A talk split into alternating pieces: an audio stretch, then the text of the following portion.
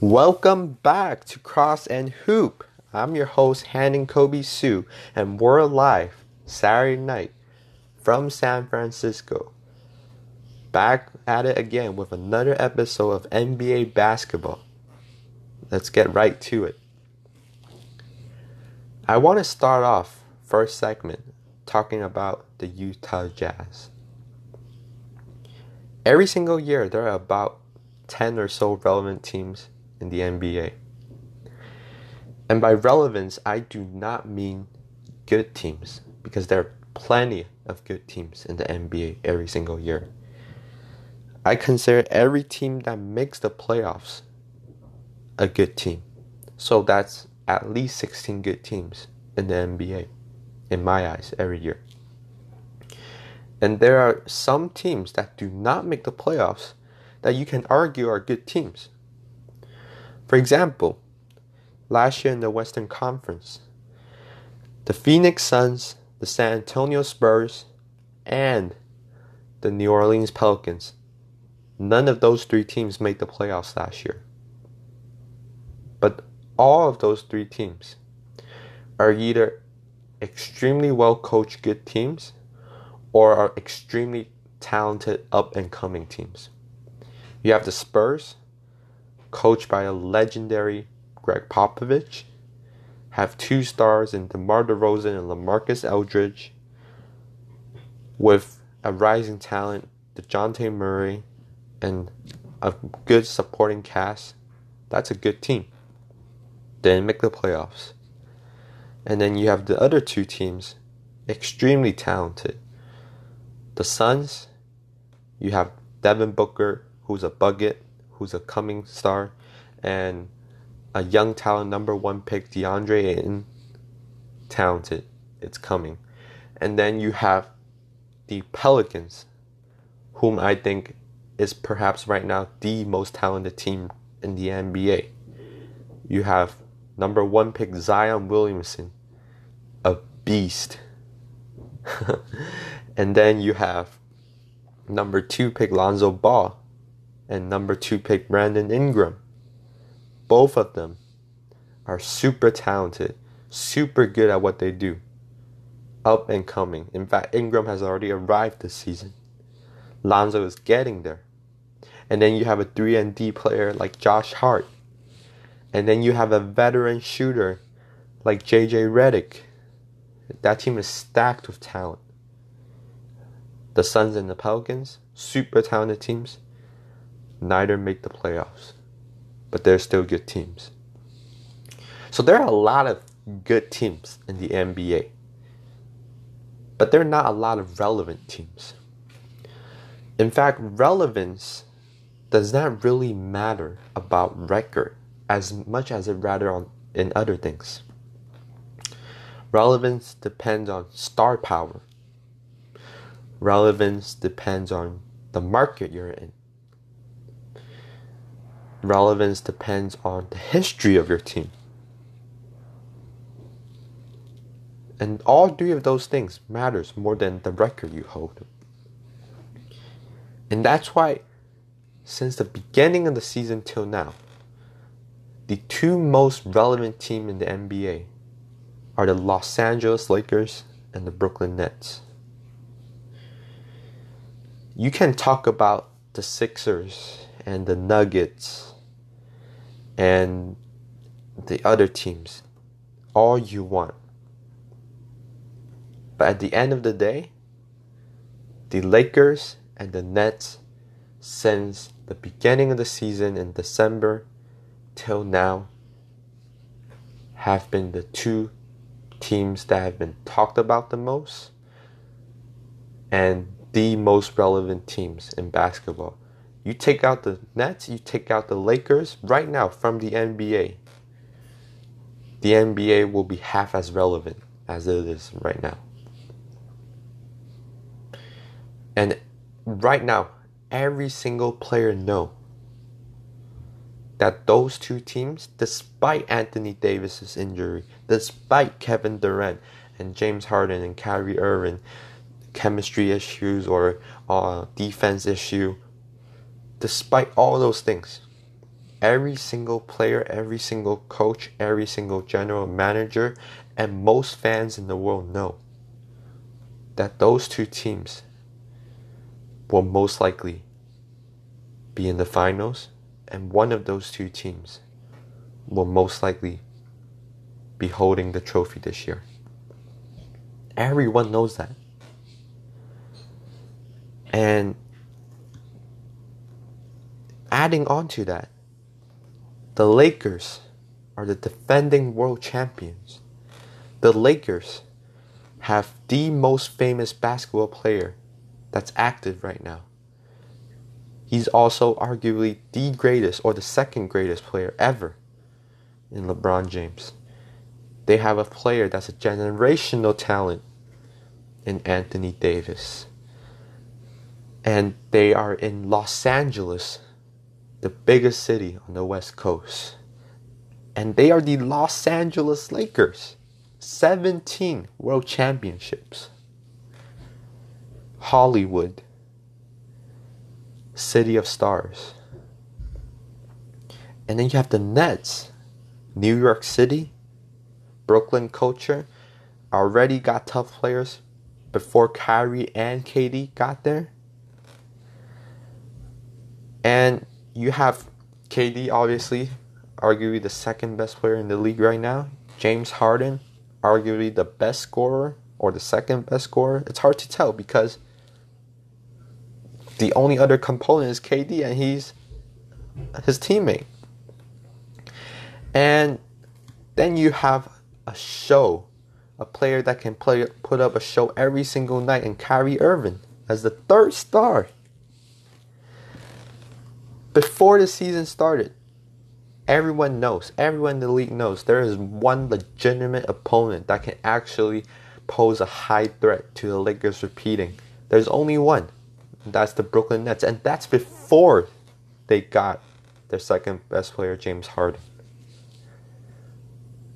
So, no matter what happens from this point on till the end of the season, the Lakers and the Nets will stay being the most relevant teams in the NBA.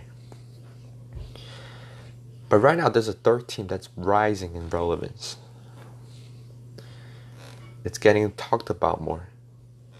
It hasn't always been that way, this team. Uh, for the past few years, it has been making some deep playoff runs, but they have not really been in the center of spotlight, have not got a lot of media attention until recently and that team is the Utah Jazz.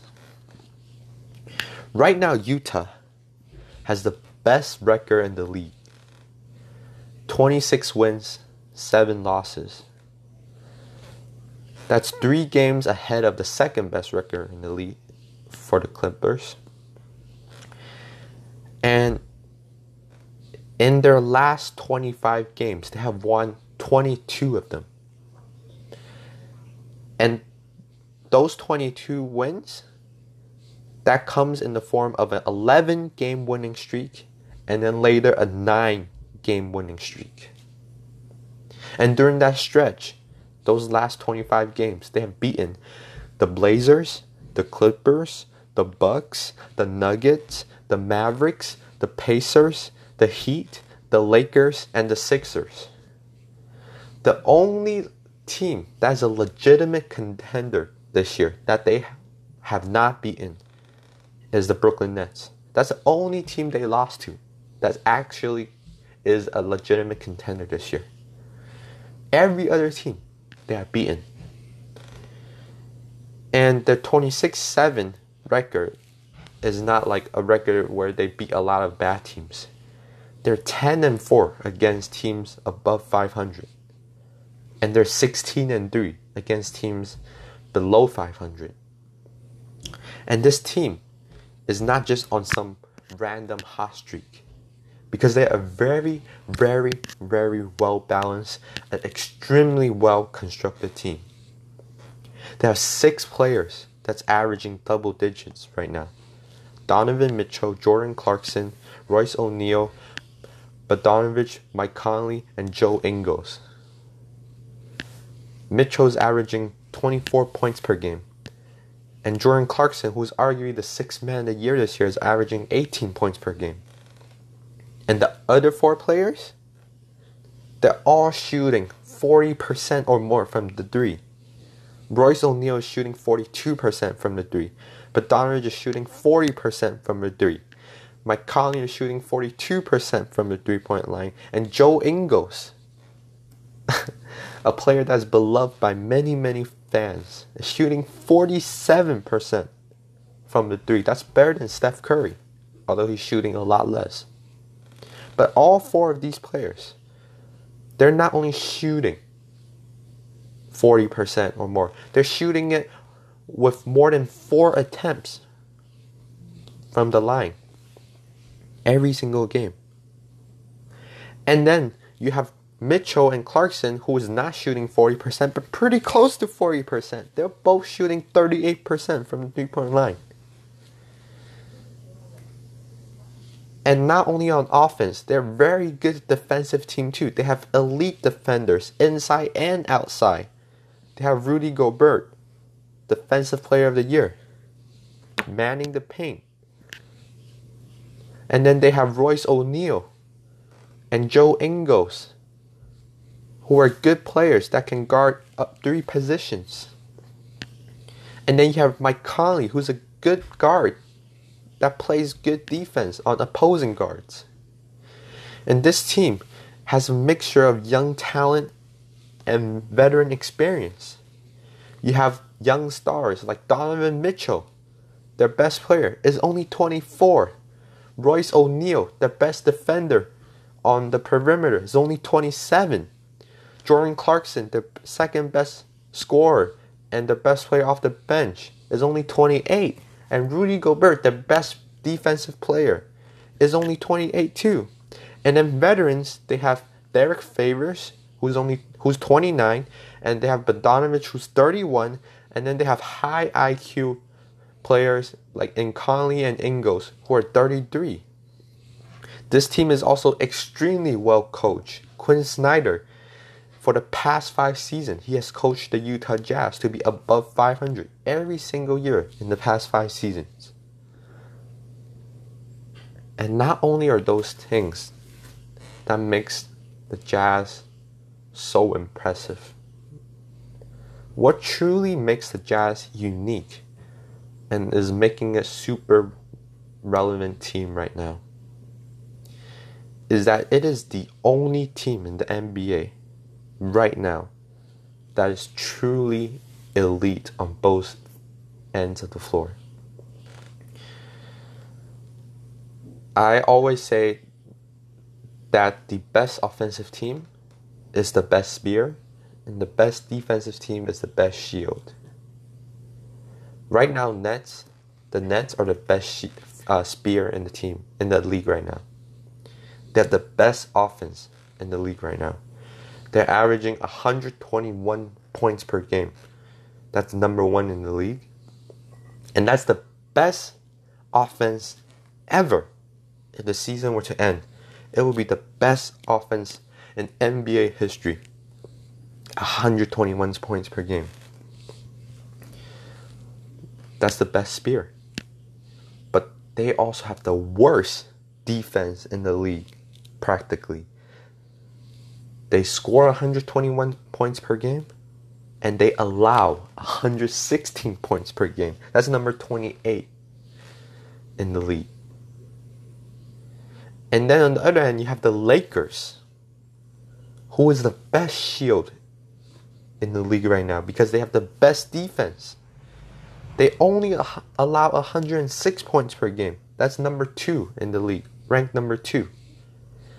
And they have a below average offense because they only score 111 points per game. So they score 111 points per game. That's ranked number 11, number 19, excuse me, in the NBA. That's below average. But they only allow 106 points.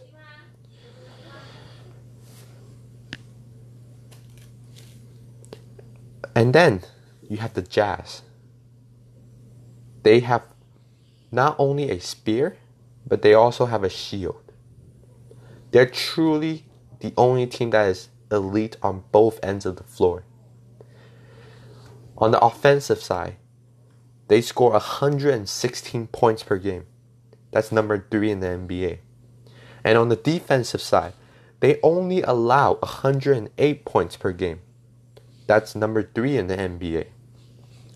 Their points differential is eight points. That's more than the Nets and the Lakers. And they have a very good spear and a very good shield. Their very good spear is Donovan Mitchell, whom we have seen is an explosive scorer, is reliable in the clutch. And he's only 24 and he's only getting better. He's a up and coming and he is very very near superstardom right now. And then you have a very very good shield and Rudy Gobert who is near the top of um, leading the league in blocks every single year, who is a former defensive player of the year, and whom, if you watch Jazz games, every single time Gobert is on the floor, the other team tries not to go into the paint because of how good he is at challenging shots. The Jazz has one of the best spears in the game the Jazz has one of the best shield in the game. The Jazz is a well balanced team. The Jazz is a well coached team.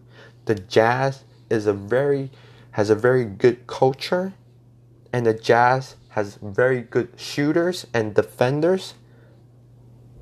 And the Jazz is right now a very very relevant team in the NBA.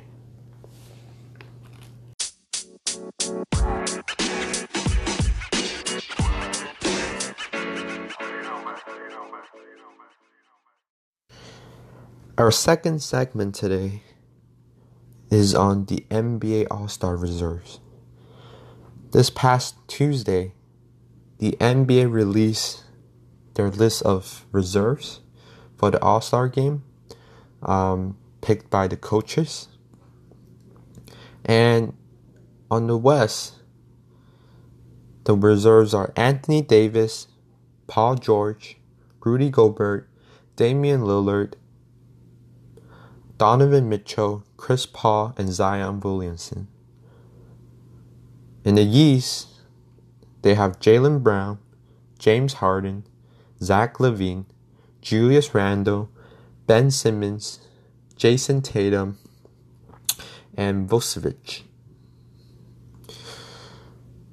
Uh, and then, knowing that obviously Anthony Davis, who is out for at least through the All Star break, will not be playing the All Star game.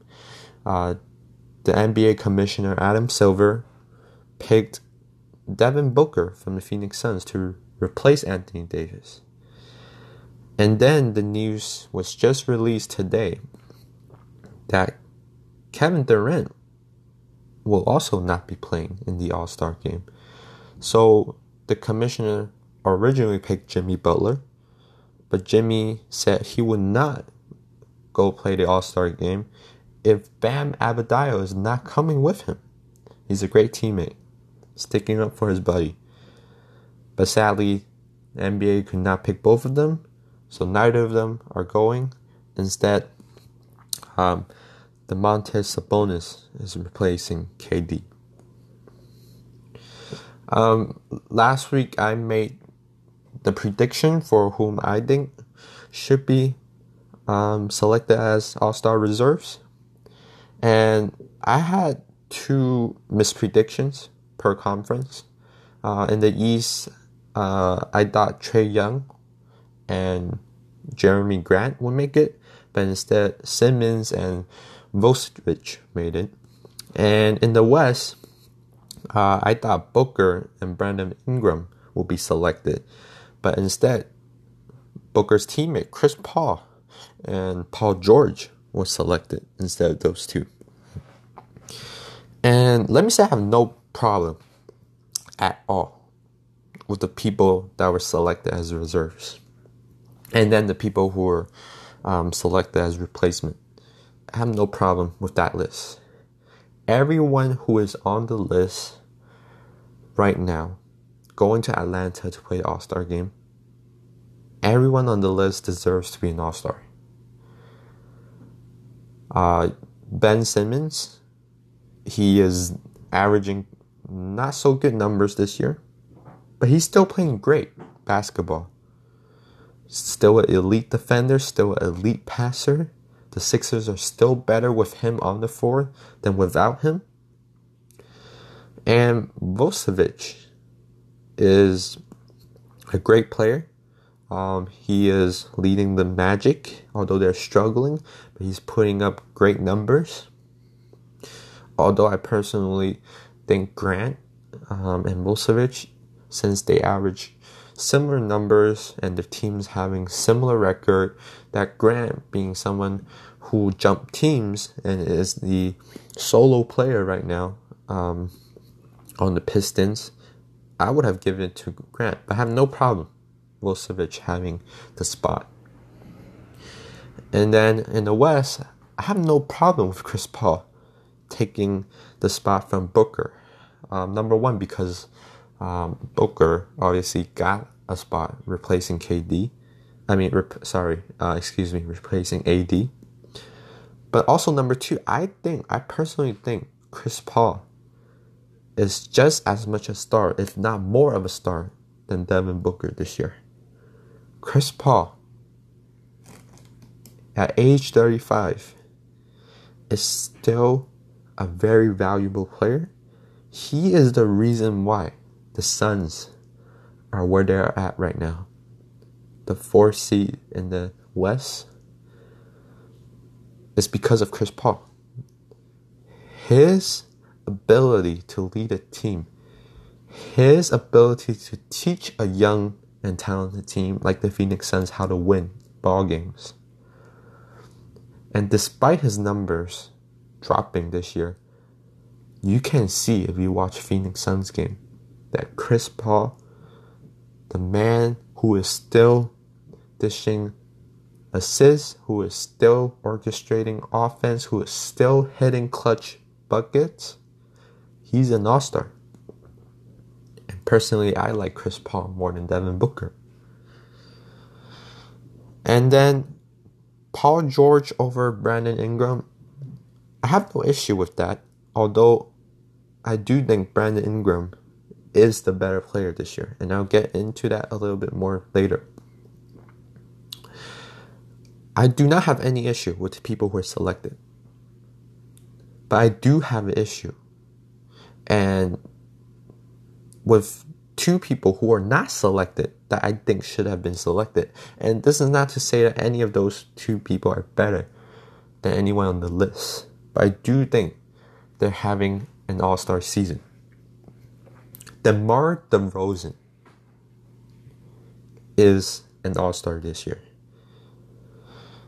DeRozan, since he was traded by the Raptors for Kawhi, um, now three seasons ago, has been kind of forgotten.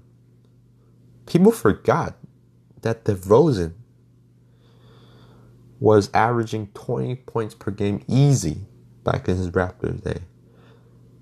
People have forgotten that he is probably still the best mid-range shooter in the game. People forgot that the DeRozan almost did a 360 dunk over someone in the Olympics. People forgotten who DeMar DeRozan was, but he is reminding people who he is this season. On the San Antonio Spurs team that missed the playoffs last year, that I previously said is a very good team, but they missed the playoffs and is not as relevant this year. He is averaging 20 points per game, 5 rebounds per game, and a career high 7 assists per game. He's their leading leading scorer and their leading pass uh, assist man. And he's doing that while shooting 49% from the field, 33% from the three point line, and 89% from the free throw line. And after missing the playoffs last year, they are right now the fifth seed in the West. You see teams after them, the sixth seed, the seventh seed, the eighth seed, all the way to the tenth seed, struggling to fight for that sixth seed spot. And then you have the Spurs, who is comfortably right now sitting on the fifth seed. And DeRozan is a big reason why he's an all star this year. And the other player that I think should have been an all star, no question, is Brandon Ingram. Brandon Ingram, in his rookie year, when he was drafted number two overall, people were comparing him to Kevin Durant. He was renowned as the next Kevin Durant. But in his Los Angeles years, he did not quite live up to his potential. In his rookie year, he only averaged nine points per game. And then um, when LeBron came, he those years he was only averaging 15, 16 points per game. And then he was traded to New Orleans. And he has been improving every single year since he's in the league. This year he's averaging 24 points per game. He's averaging 5 rebounds per game and 5 assists per game. And he's doing this shooting 47% from the field, 38% from the three point line. He was never a great three point shooter until recently in New Orleans. And he's shooting 88% from the free throw line. Let me tell you something. If Zion Williamson is in the All Star game, Brandon Ingram should be in the All Star game as well. They are in the same tier. Brandon Ingram is an All Star.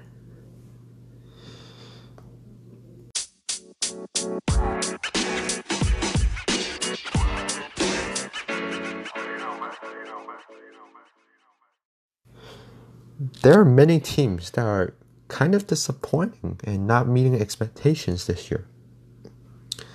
There is the Nuggets, who was in the Western Conference Finals last year after beating the Clippers, who everyone thought would be in the Western Conference Finals um, in seven games. Um, and this year, they're not that good. They are not a top four seed in the West like everyone thought they would be. Um, Michael Porter Jr. is still quite struggling to become the player that he could be. Jamal Murray is not really that bubble sensation that he was. And the only player who is really, really consistently good is Nikola Jokic. And there's also the Miami Heat in the West, in the East, excuse me. Um, they're below 500 after making the NBA Finals um, in the bubble last year, beating the Bucks and then beating the Celtics and then taking the Lakers to six games, and now they're not even above 500 in the East. Although recently they have been winning. But there is one team that is especially disappointing this year, and that's the Boston Celtics. Currently, they are pretty much the only team that is a serious contender, in my view, that is below 500. The Miami of Miami Heat, of course, is um, a contender no matter what because they made the playoffs and then the finals last year. But I don't think they're a serious contender. But the Celtics are a serious contender. And in fact, last year I had them in the finals. When I start, uh, when the bubble playoffs before it started, I predicted a Lakers versus Celtics finals matchup. And even when the Heat was beating everyone on the way to the Eastern Conference final, I still had them beating the Heat. And it was pretty close. They made it to six games, although the Celtics ultimately fell short. Um, Kemba was playing on an injured uh, hip and knee, of course. So uh, I, I still hold to that if Kemba was completely healthy, the Celtics probably would have had a chance to make it to the finals. But that's another story. But this year, they've been very disappointing. Right now, there are only 16 wins and 17 losses. And they're below 500. They're still in playoff contention, but that's disappointing. Because everyone thought with Jayson Tatum being the almost superstar he is, and with Jaylen Brown playing so well this season, that they would be a lot better than they are right now. And this is not just some random, you know, fluke that they're having because recently they have been blowing so many games when they have a lead. Just this past Sunday, they blew a 24 point second half lead against the Pelicans. Why are the Celtics struggling? I have two reasons why. And many people have many other reasons, like, oh, Brad Stevens, he's not actually a good coach. Or, oh, Jayson Tatum and Jaylen Brown, they are not the guy. Or, oh, this team is not really that balanced, it's not really that good. Brad Stevens is a great coach. Everyone in the league knows that he's a genius coach. jayson Tatum and jaylen Brown are legit. They are up and coming. They are jayson Tatum, if he's not already a superstar, he's getting there. And jaylen Brown is not that far off behind Jayson Tatum.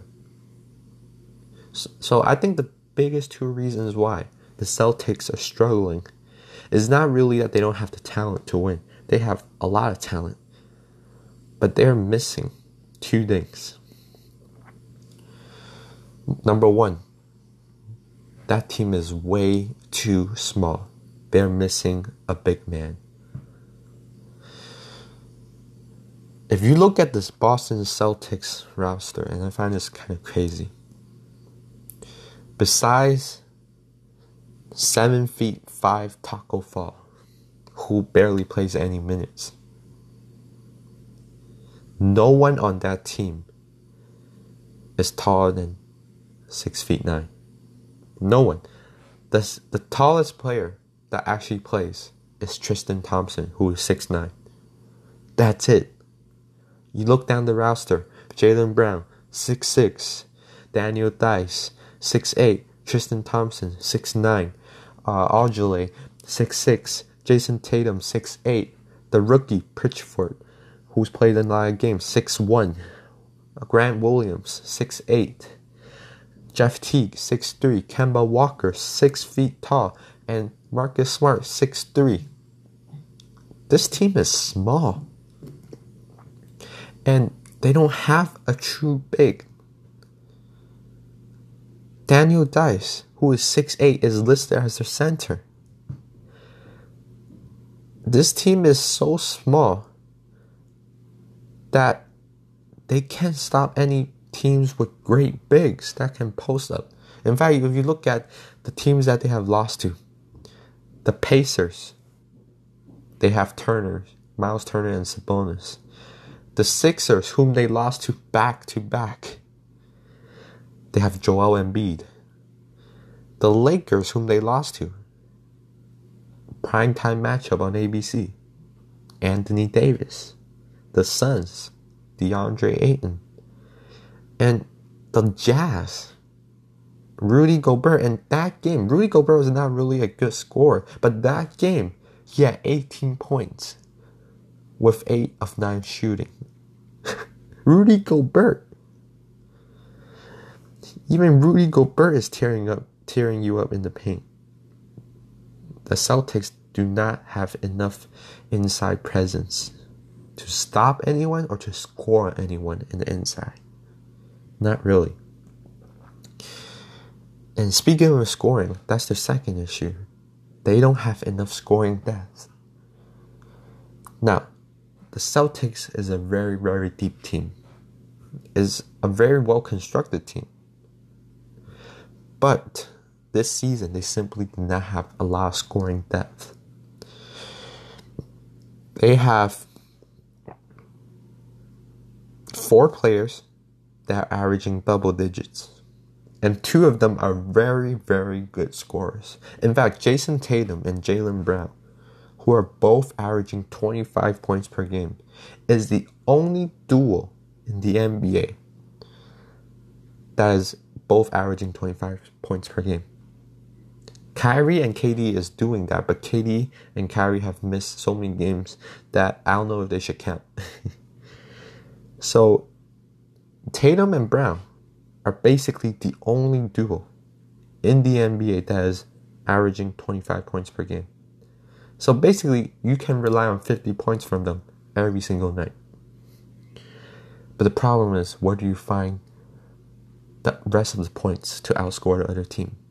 And that's their problem right now because they have four players who is averaging double digits Jayson Tatum, Jaylen Brown, Marcus Smart, and Kemba Walker. But two of them are not playing that many games. Both Marcus Smart and Kemba Walker has missed over half of the season. So really, for half the season, you only have two players that you can rely on consistently scoring double digits per game. And you know what? The Celtics only play seven players deep. Only seven players have more than 20 minutes um, of game time, minutes per game. That means of all the players who play significant minutes, okay, and then you minus the two players who have been out, uh, Marcus Smart and Kemba Walker. The five players left that play significant minutes is Jayson Tatum, Jaylen Brown, and Daniel Theis, Tristan Thompson, and the rookie, 6 1, Pritchard. That's it. That's their scoring death. They're not scoring the basketball. They're a great defensive team. The Celtics are still a good defensive team, above average. But they can't score. And that's why what they are missing right now, and the solution that I would propose right now, is that they need a center, a big man with a mediocre, they don't need a great one, with a mediocre scoring ability. That's all they need, really. If they can get a center, and there's two right now that's in the market that I think would be really good for them Andre Drummond or DeMarcus Cousins. You don't need a great score. You don't need to add a third 25 points per game score to that Celtics team. All you need is someone like a DeMarcus Cousins who can not only stretch the floor for you, but can grab rebounds for you but can defend for you and can score, create his own shot. Or if you have a Drummond who can guard the paint for you, who can grab the boards for you, and who can score decently for you inside.